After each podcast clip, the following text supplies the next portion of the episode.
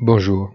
Chaque fois que le banquier irlandais Philip Lane, membre du directoire de la BCE, prend la parole, sa pensée se prête à des interprétations qui ne sont pas si linéaires.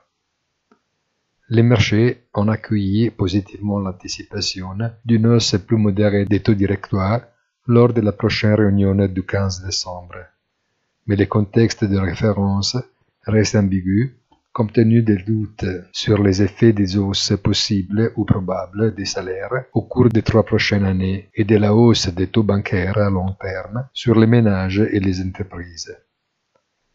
L'idée que les taux cibles RFI pour ramener l'inflation à 2% reste une entité métaphysique impénétrable pourrait ou devrait entretenir un suspense pas particulièrement favorable aux baisses de la courbe des rendements observées ces derniers jours.